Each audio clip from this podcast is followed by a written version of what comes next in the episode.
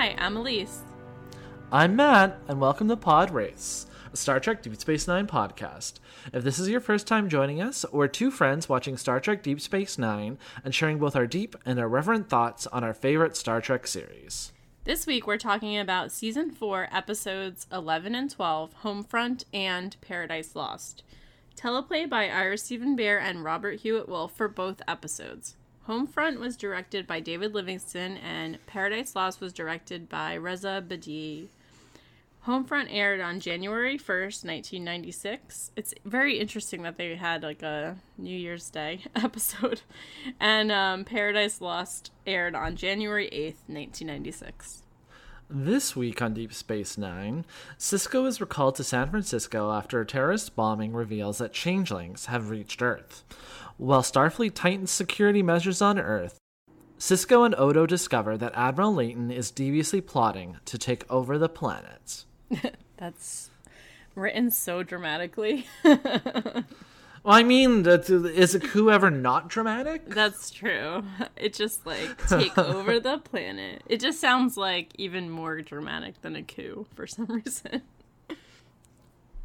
So, did you or did you not remember these episodes, Elise? I did remember these episodes, and it's funny because the parts I remembered the most were the parts with um, Grandpa Sisko, whose first name I can't recall. Joseph. Um, yes, thank you. It was all the stuff in the restaurant. I remembered. Um, I knew like the overall plot, but I didn't remember like how it shook out. Like I didn't remember I knew there was something shady going on, but I didn't remember like why and how and and all that stuff. So it was fun to revisit. Did you like in the your recollections of the shadiness? Did you remember whether this was like some kind of like alien plot, like you seen like you know aliens have taken over and are doing the whole like conspiracy thing, or if it's just straight up like Starfleet people? Like, did you have any kind of memory or recollection of that or no? I think I remember that there were like humans that were like yeah. involved. I mean, to be fair, there could have been also non-humans because we don't know what all Red Squad was is like. But... I mean, there was at least one Bolian yes. admiral um, from yeah. the academy that was involved. So. Yes, I did remember that there was um, something involved. I didn't remember if it was like the changelings and humans doing something shady or but it all made it all I really I really enjoyed it. It was a really good two-parter for me. I'm pretty sure, and I didn't look this up again before we started recording, and I probably should have. How dare you? I see.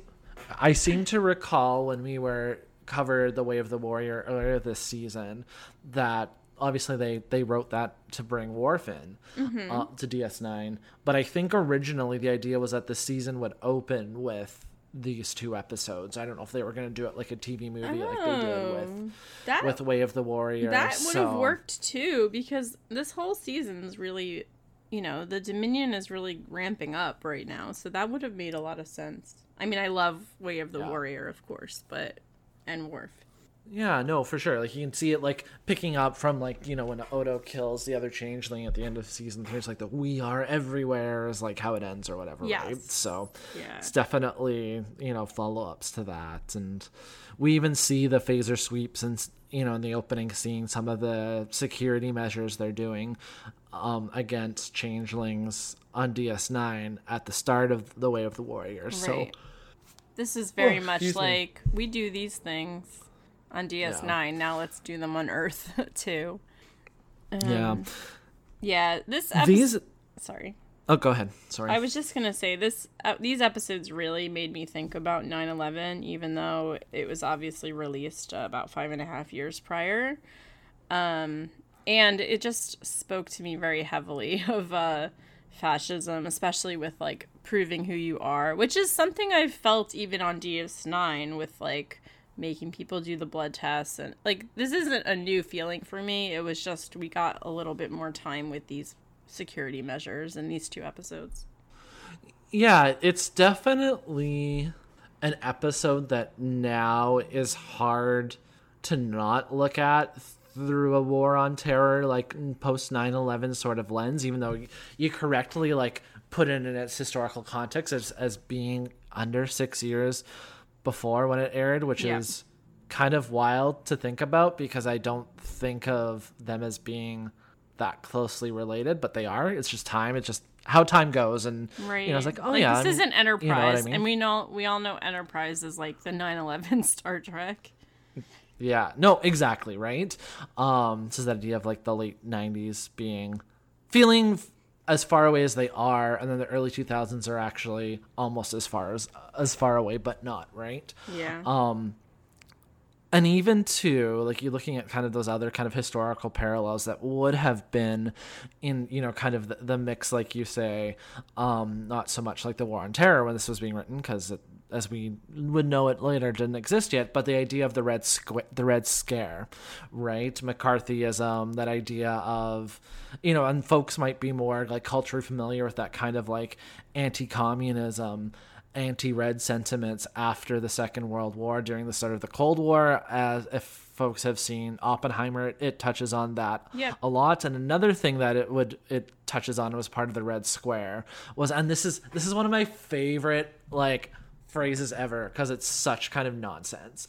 Um, when someone had communist like sympathies or whatever, right? Mm-hmm. Before the US was in World War II, they would use that against them as like you know if they were anti-nazis before the us entered the war then they were considered in quotes prematurely anti-fascist because they would have the suspicion was they were allied with communism right because communism being you know the kind of the opposite end of the the spectrum from like fascism.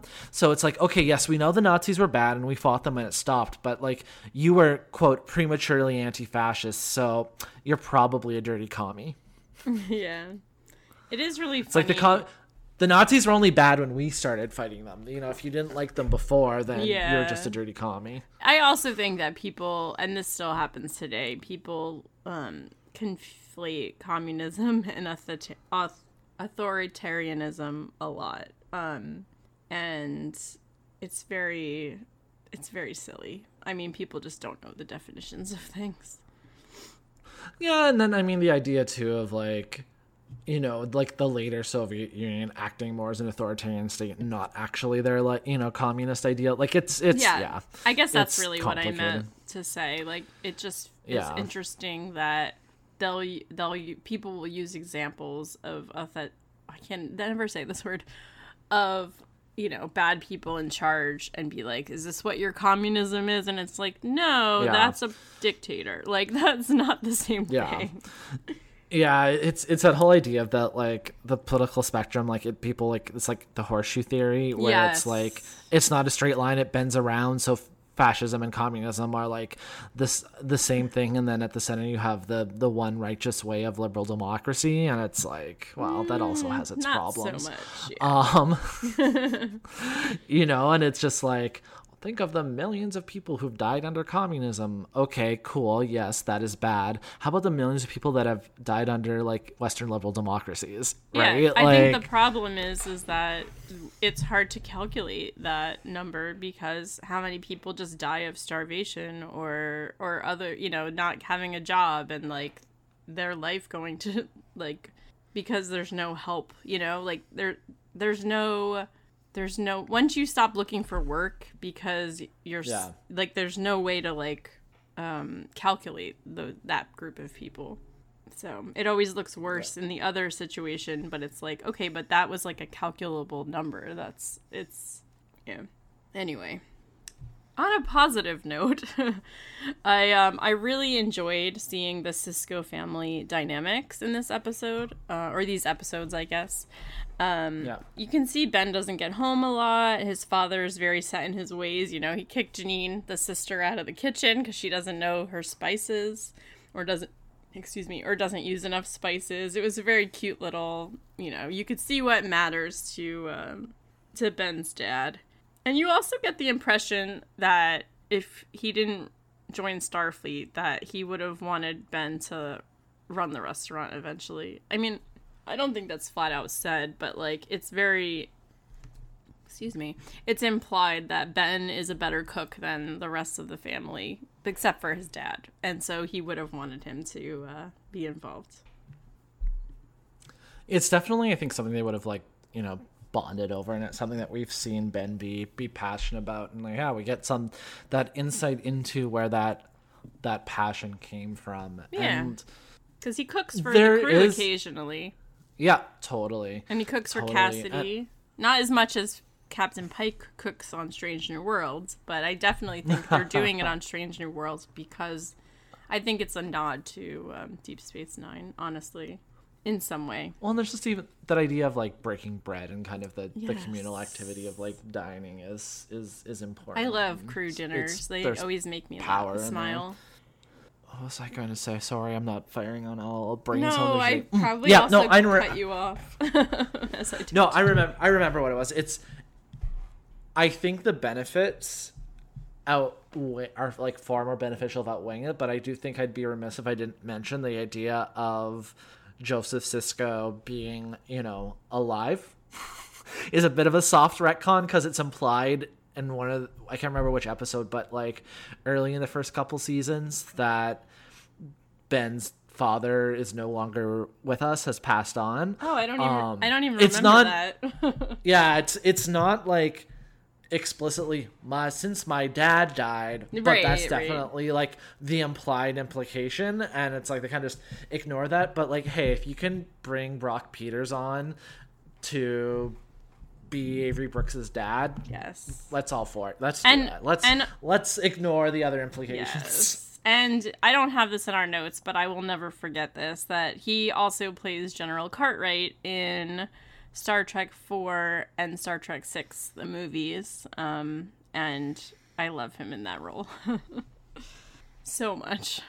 He's a great actor. Folks might also remember him. He doesn't he play Boo Boo Radley in the um Gregory Peck to Kill a Mockingbird, the movie.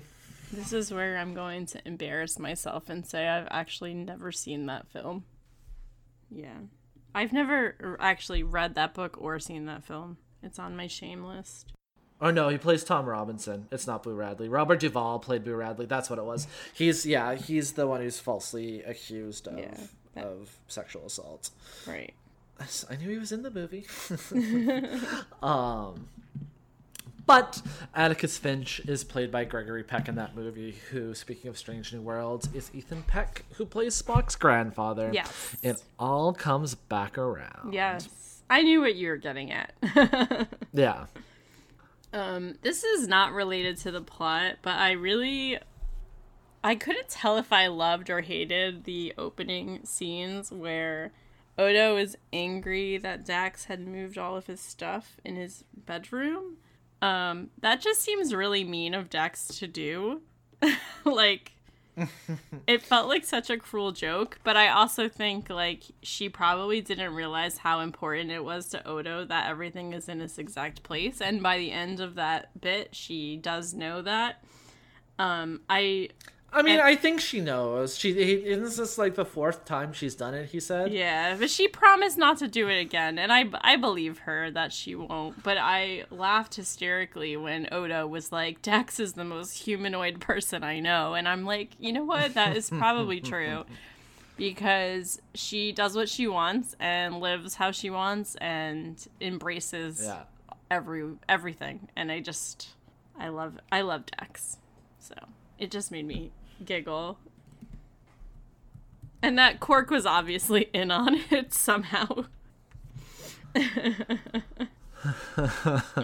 that actually that whole gag that Jadzia did reminded me this is now story time with with Matthew. Mm. Um that someone on my floor did in my freshman year of university in dorms. Oh my god. So how it was set up is like at that point you had two people to a room. Right.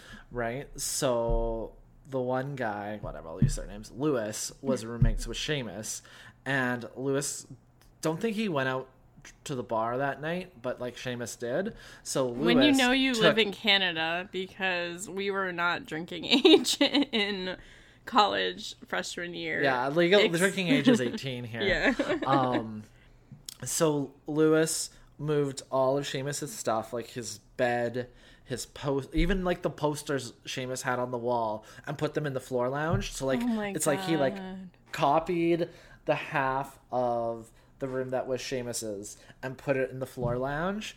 Seamus was very very angry. I would have been so. furious if it was like if it was like a so my freshman year we had a suite so it wasn't a floor lounge. We did have floor lounges, but like we had like a suite lounge, so it was a la- it was a like a living room, a bathroom, and three bedrooms, and each bedroom had two beds in it. So there were six of us girls in in the in the suite. If they had done it and put it in the like living room in the suite, I don't think I would be angry, but the fact that like it was like p- more public than that, I probably would have been really angry too. Those jerks. But also, like, it's funny because that was however many years ago, and it's it's fine. I'm sure it went was fine now. So I meant to go back and organize my notes in a in a better way than I did. Um, I kind of went through the plot, and I, I, yeah, this is me admitting on on pod that I didn't organize my notes very well.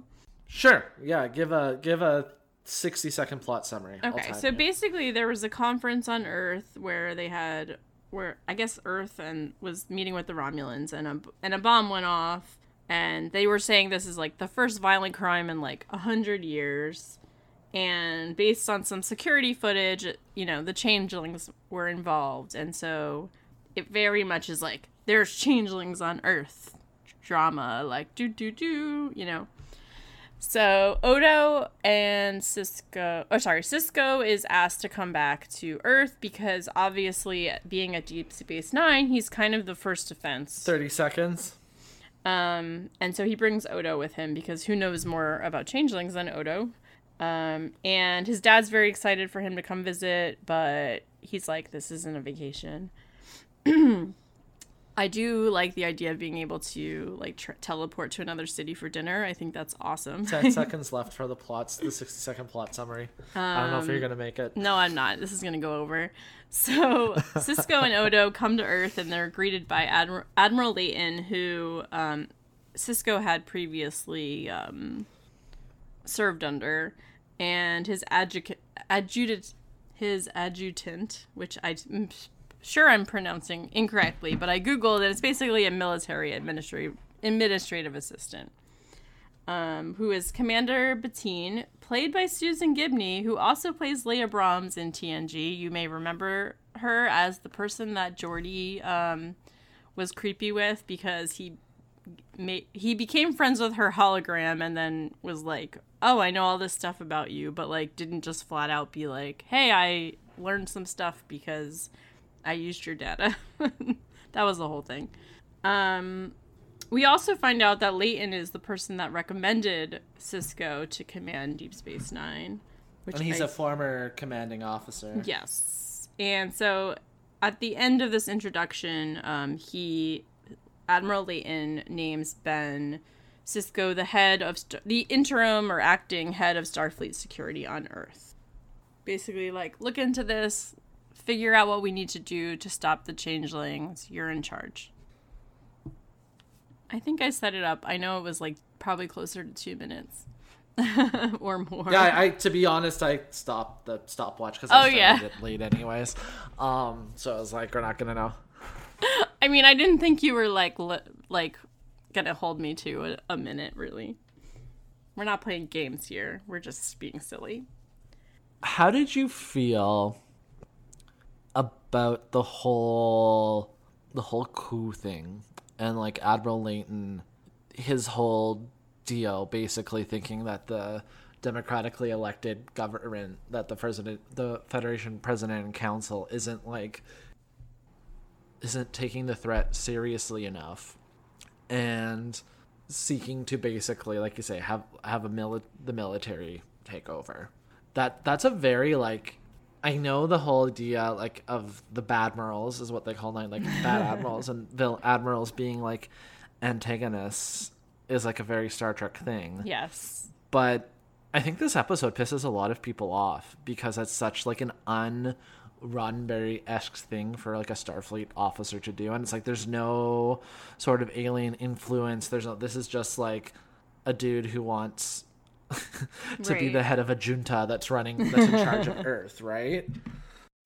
Um, I think it's fine because they obviously make it that this guy's bad. Like I just I don't I'm not upset that this episode happened because I don't really care that much about the Gene Roddenberry box. I think that we've had many conversations about this previously. Like people are going to have conflict even without aliens involved, and that's normal and I think he the character, you know, makes up a lot of stuff in the episode and it's not like I think that it's realistic to me that someone would would do something like this. So I'm fine with it.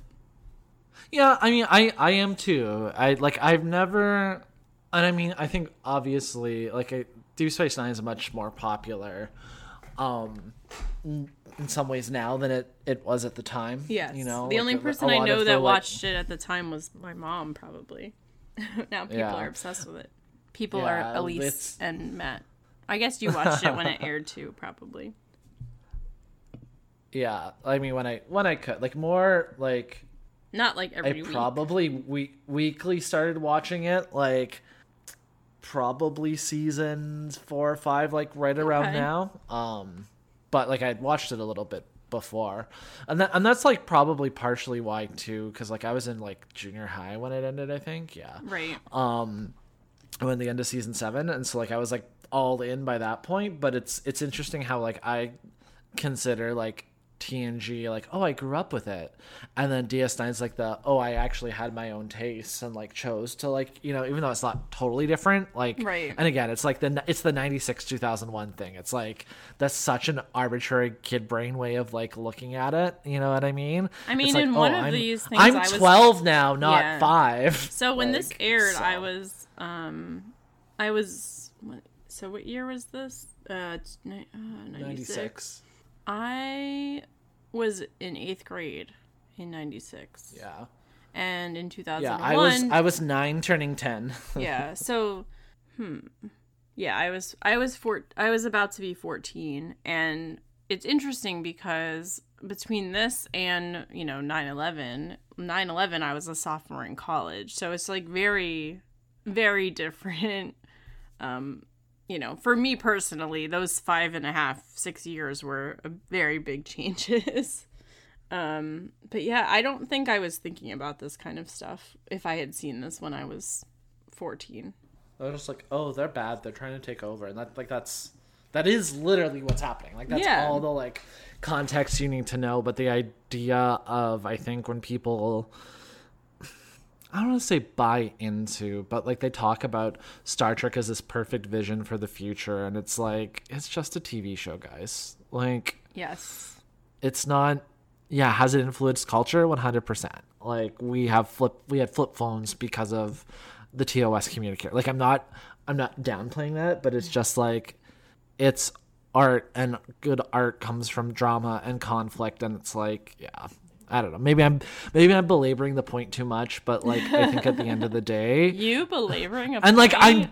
Sorry, I'm glad. You. I'm glad that people care, and I'm glad that people take it seriously. And obviously, we do too. We have a whole Star Trek podcast, but it's just a TV show. Yep. You know, like it's not. It's not the Bible, and even though the Bible is it the Bible, like you know what I mean. Like yeah. it's like people get so oh, you've and like even people now who don't like you are well within your rights not to like any TV show that that aired or is currently airing. But it's like, oh, this is such a just this this Alex Kurtzman produced Trek is like, you know, Gene's rolling in his grave and blah blah blah. blah. It's like no, he's not. He's just rotting away like the rest of us. Well, like, yep, no one's cares? rolling. If you don't, if you don't like it, and like Star Trek Discovery isn't for you, cool I get it. Like, don't just don't don't be a dick about it, right? Yeah. Like, just move on. It doesn't uh, hurt your life at all. But, anyways, that's really off topic. So. That's okay. I have I have something to bring us back, so do not fear. So we have a few things going on. We have Odo and Ben trying to work with Starfleet to make everything more secure um, against the changelings. We have a visit to um, the restaurant from Nog, and we find out that Nog comes here because Jake's grandpa is the only person that can get him live tube grubs. um, and he's having trouble fitting in at the academy. He originally thinks it's because he's Ferengi, but then he realizes it's no, it's because I'm a freshman, which I think was very cute. Um, I really enjoyed that as a little like reasoning. Um, and he mm-hmm. wants yeah. help getting into Red Squad, which is some like it kind of reminded reminded me, even though it wasn't the same thing, of the that group that Wesley was part of, where he in uh, TNG, where he like flew those like special plane or planes, Jesus Christ, the the special ships, and then that that kid died. I just watched this episode the other day. That kid died, and they all lied about it for a mi- minute, and um, the actor um, who plays Tom Paris, Tom Paris, the not Tom Paris was in it. Um, Nicholas Locarno. Yeah, but it's uh, it's played by uh, uh, what's his face McNeill. I always Robert, forget. Robbie Duncan McNeill. Yes, thank you. Duncan Robert. is what I couldn't think of. Yeah. Um, I really uh, someone in our in Star Trek chat recently told me that they wanted that to be Tom Paris or they wanted Tom Paris to be that other character, but like they didn't want to have to like pay the royalties maybe to the original writers, which is awful. Yeah, I've, I've heard that too. Yeah. And, yeah, another thing I've heard of is that in Enterprise, T'Pol's character was originally going to be T'Pring. Oh. Um, T'Pring, like remember from Amok Time? Yes. Um, thing where she's like the head, and she ends up she ends up you know, making an appearance in season four during like the Vulcan Reformation yeah. arc.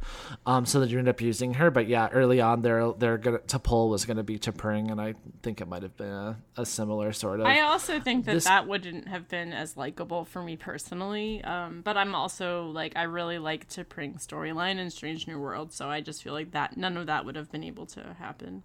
Um, I'm sorry, not T'Pring, to Pow. I mean oh. T'Pau, not T'Pring. Got it. That's why I was. T'Pring is is Spock's fiance. I yes. meant I meant T'Pau, like from Amok time, like the yes. older the like older Vulcan, the, okay, the one who's like in charge or whatever. Right. Yeah, that's who I meant. Although I feel I feel like that wouldn't have made any sense because she clearly like still hates humans. but yeah, she was like, you know, a grumpy old lady if I recall. Um. So. So yeah, so Nog wants to get into this this red squad, which is like these elite uh, students or whatever, and he wants best uh, of the best of the best, sir. Yes, he wants Sisko to sponsor him because you need like an important person sponsoring you. So that's we'll keep that in the back of our minds for a little bit. Um, as part of the measures that they're adding for security, all of the people that are at Starfleet in- installations and family members of important Starfleet um, people, which includes Jake and Grandpa Sisko, because they are Ben's family, have to get blood tested to make sure they are who they say they are. This is where I start to feel really icky um, about fascism. and um, Grandpa Sisko has a lot of problems with it as well. He basically, um, I mean, Jake says he gets arrested, but I feel like it was like more like, you know, a problem. I don't think they actually like arrested him. Um, but he refuses to do the blood test and his his thoughts on it are that it's infringing on his on his rights and it really felt like any movie I've seen where, where there's Nazis, where they're like, show me your papers. Specifically, um, I was thinking of Indiana Jones and the Last Crusade when um, when Marcus gets gets um, kidnapped basically and Sallah's telling him yeah. to run and he was like what papers and Sallah's like here's my newspaper or whatever um, it made me think of that, and it just is really gross to me. And he has a really good point. He's like, if I was a changeling, I would probably kill a human and keep their blood around and use it for this test. Like any test that you're going to create, they're going to figure out a way to get through it. It that, yeah that that that whole reminded me of like D and D a pro like a pro like the how the party would try try to solve something in D and D. It's like well we're gonna take this guy's blood and then blah blah blah like you know yeah. but and then there's this really scary. I mean I think it was and I say scary I mean scary for Ben he sees his dad accidentally cuts his finger because they're arguing while he has a knife in his hand and um ben is just like is my dad a changeling? And he looks at the blood to see if it like changes into goo. And his dad is like really offended you know? He was because he's telling him how he feels about this and he is like this is really me. This is really how i feel about it. Yeah. No, it's it's like a good moment because and I think there's like a there's good te- we like feel like the tension that Ben is is feeling in that that too because it's like you know we're seeing changelings under you know around every corner and every shadow and it's like you know so so yeah it's just like maybe like it just yeah the, the idea of that like that fear like it's ultimately fear, right? The the changeling fear has been at all seeing changelings like everywhere, right? And it's yeah.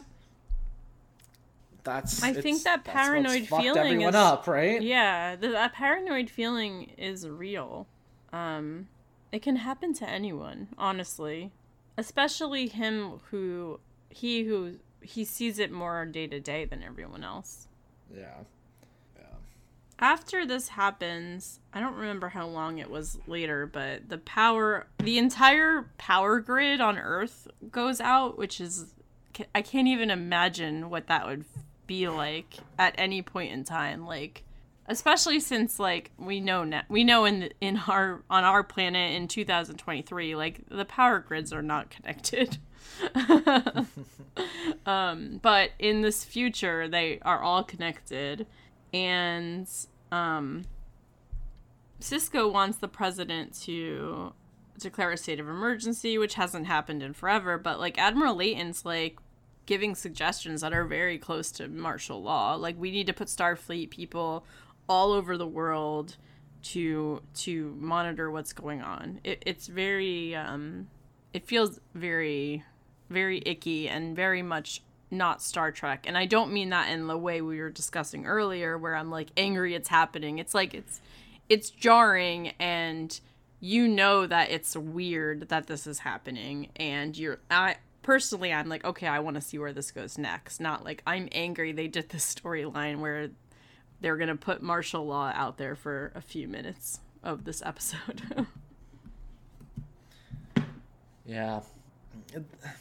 I think I think my one of my like only criticisms mm-hmm. about this episode is, and I don't know how they show it or whatever, and I know it's like budgetary restrictions. Like I I get why, but I feel like this episode does a lot of like telling us about what Earth is like and what they're protecting and what they're fighting for and why they're so like scared of like Earth being paradise now and you know this whole like Trekkian vision and whatever. Um, they don't really show it. So yeah, it's like Yeah, the only thing we get to see is really New Orleans restaurant. That's really it. Yeah. Right? And then the president's office in Paris. Right. Um and like I get why like I don't, it just I think that was I think that'd be probably like my only um criticism. Um yeah, it's it, a lot of like telling not showing and so it's like when you yeah. see those when you see those shots of the security officers with the phaser rifles on the corners of the street and that's supposed to you know have those like martial law of like you know the martial law vibes and especially since you see them like um, teleport specifically to those locations. So you're like seeing them pop up. It's not just like, oh, you look out the window and they're there. Like I, I thought it was a little bit effective actually to to show them like showing up. Yeah, I just think it didn't hit as hard as it probably wanted to for me because I hadn't fair. seen it any like different in the context of the show, but like also it's our perspective of what a character in a Starfleet uniform means is as their heroes is going to be different watching that than like if I saw like an armed soldier on the street, like you know you saw during the um, uh, FLQ crisis in in Canada in the you know was that the early 70s or whatever right? Can you tell Where, me about that? Because i don't yeah I don't so what that is. So there was a terrorist organized like group in quebec that were separatists. It was like the the flq like the front liberation to quebec or like the quebec liberation front. Oh yeah and basically they they they you know were doing some like blowing up mailboxes and like shit yeah. like that. When I said it made um, sense, and, I meant the acronym for what yeah, it's worth. Yeah, yeah, yeah. um, and anyways, what I mean by the FLQ crisis is they they like kidnapped like an English like trade minister and like a, a, a uh, like another like French trade minister or whatever. Um, they ended up murdering the French guy and letting the English guy go. But like what what Pierre Trudeau, Trudeau Senior, Justin's right. dad, um, did he um, put in what was at time they called the War Measures Act. So again, same sort of thing. You'd see um, armed soldiers like you know on the streets and like that sort of like you know mm-hmm. temporary like martial law sort of vibes. And then there's this really famous speech where where an interviewer is like asking Trudeau about it, and he's and he says something to the effect of, "Well, there's a lot of you know bleeding hearts who don't you know want to see guns on the streets, but blah blah blah," and and they're like, "Well, how far are you gonna go with this? Like, you know, where's the line?" And then yep. Trudeau's quote is, "Just watch me." Oh, that's so, so. unsettling. yeah, I'll, I'll I'll I'll send it to yeah, you. Yeah, that but... is extremely unsettling. Yeah. It's interesting to me that their first thought is like state of emergency, martial law, and then after some thought, they're like, wait a second. If we had this outage, the person who did it would need a lot of like security access and codes. So maybe it doesn't make sense that the changelings were able to uh, do this. But at the same time, you know, changelings can pretend to be anyone. Um, you have one that be- pretends to be Admiral Leyton at one point, and then you have another one that pretends to be um, O'Brien later, who um, I know I'm getting a little bit ahead, but he tells, um, he basically says to Sisko, like, there's only four of us on your planet right now. But he also doesn't deny doing anything. So it was just very strange to have that scene in there. After looking at some data I guess, for some sort of uh, records. I kind of missed what records they were looking at. They realized that the people in Red Squad were like beamed back to Starfleet Starfleet Academy 26 minutes after the state of emergency, um, which basically like put them back at their their school three hours before they decided to mobilize all of the cadets for field duty. So it made doesn't it didn't make sense because those were like the best of the best. You'd think you would use those people like first.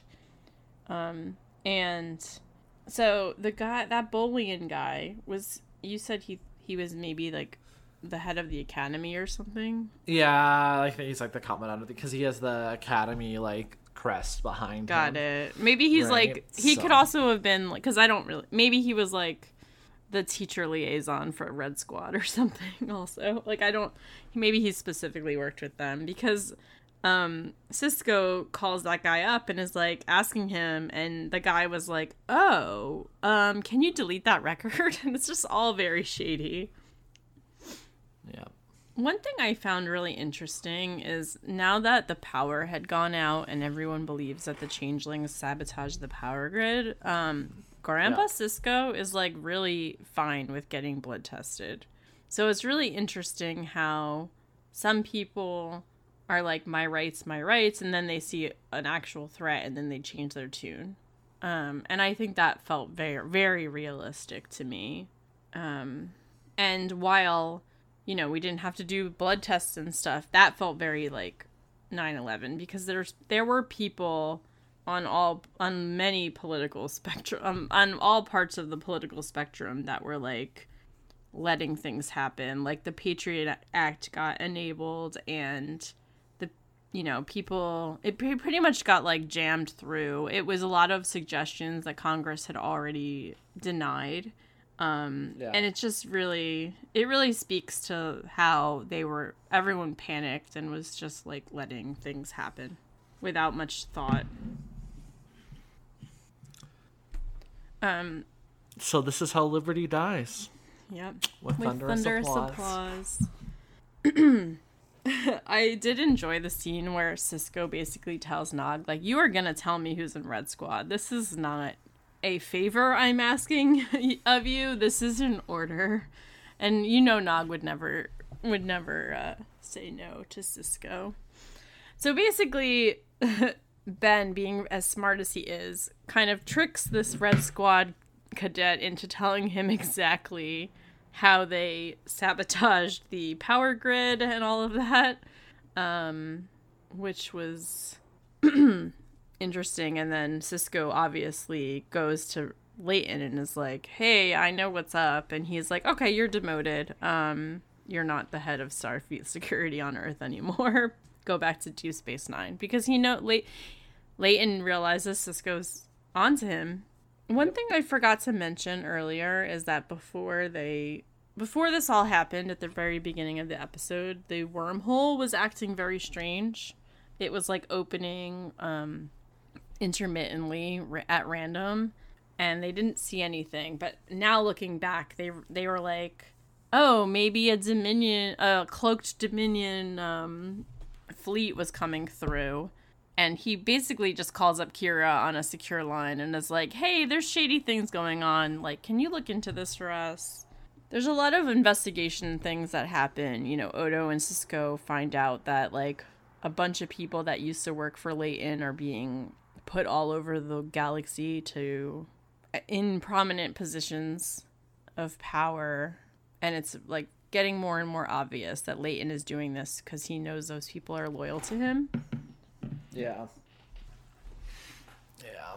And as soon as Sisko wants to tell the president what's going on, Leyton is ahead of him and acts and does the they do the blood test on Sisko and obviously uh Leyton finds out a way to make it turn into goo and so it makes Sisko look like he's the a changeling. Which is funny because really like... no one's a changeling of all these people. Well, and I like too. It's like they never actually explain how they fake the blood test. Oh yeah, he's he Sisko's like when he's in the the holding yes. cell, he's like, "You tell me how you faked the, faked the blood test," and Leyton's like, "It doesn't matter." Yeah, I thought that was really funny, and um, I was just like, "All right, I guess we're just not we're just gonna hand wave this."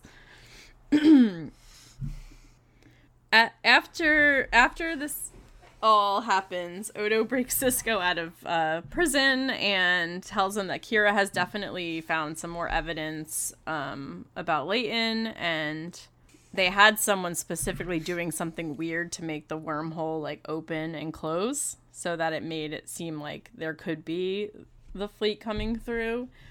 Um, and then we this episode ends with a Starfleet on Starfleet ship a space fight, basically. Leyton has sent the Lakota, which is now head up by Captain Benteen. He, um, as I was saying earlier, he had people that are loyal to him go go have uh, positions of power, and one of them was assigning her to the Lakota. And they he lied to the people on the Lakota and told them that Kira and all of those people that were coming on the Defiant to with the proof of this plot he told them all that those were all changelings so that they would fire on the Defiant and um, not think they killed any actual uh, humanoids. It's really sad though because before Benteen really decides on her own that this is going too far, there were people that died on both sides. Yeah. Yeah Of course, we never heard about them before, and we'll never hear about them again. But you know, yeah, it was some random names. But there were also they were, they were names. They were they named. Were named characters we never met. and but on the Lakota side, they said twenty six people died, so that that's a yeah. a lot. So Leyton, I guess, resigns in disgrace. He takes his pips off. Earlier in the episode, um, Grandpa Sisko, I just like calling him that. Um, was said he wanted to meet Odo, which I thought was very cute. And at the end, he finally gets to meet Odo. He does. It's. I wanted to talk a little bit. I know we got into it a little bit about like people's reactions to terrorism and how um, they often let governments or police um, go overboard in reaction, um, or they those groups do go overboard and no one stops them.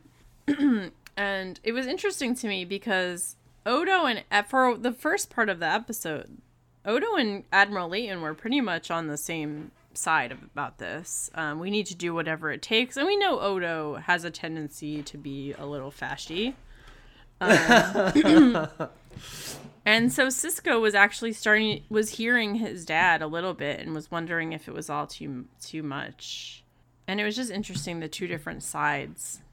I liked that they that they had that though. Like they had Admiral Leyton having this one view and and Grandpa Sisko having another view and Benjamin like not really knowing what the right thing to do is.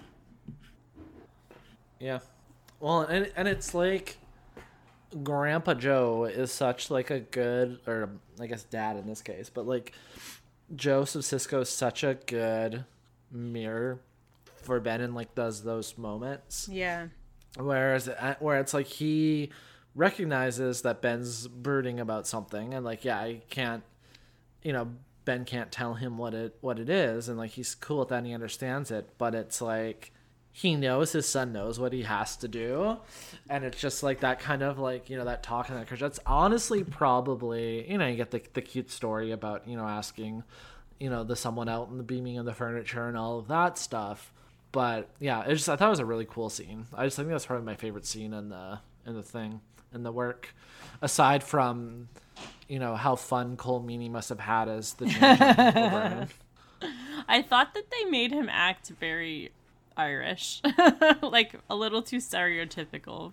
Like he was very much like he sounded like he was talking in riddles a little bit, and I was totally. like, it made me think of how he didn't want to do um, that episode where um, Rumpelstiltskin was originally a leprechaun. Yeah.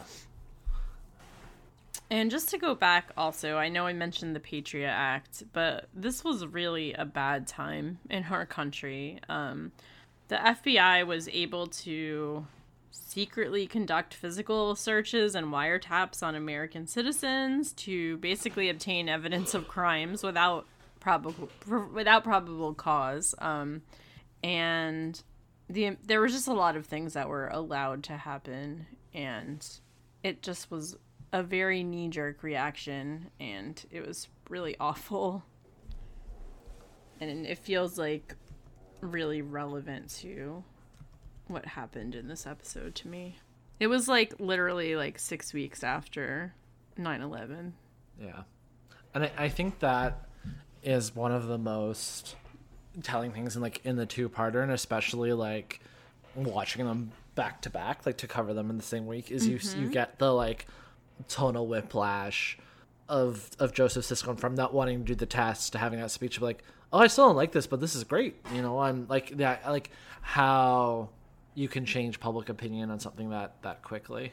Yeah, and I just wanted to um, reiterate also that the amount of people in Congress that voted for these things was very high. So 99% mm hmm of the Senate voted yes, and only one person voted no. And from the House, 370 sorry, 357 people voted yes, 66 voted no. Um, and that's just really staggering. Yeah. I don't know about you, but I was not feeling very horny during this episode. Yeah. No. No. No, not at all. I do have a I do have a uh, submission for the most Star Trek thing though. Oh yes, please. I have mentioned it earlier, but we have another bra- a a badmiral, a bad admiral, admiral who's a bad guy.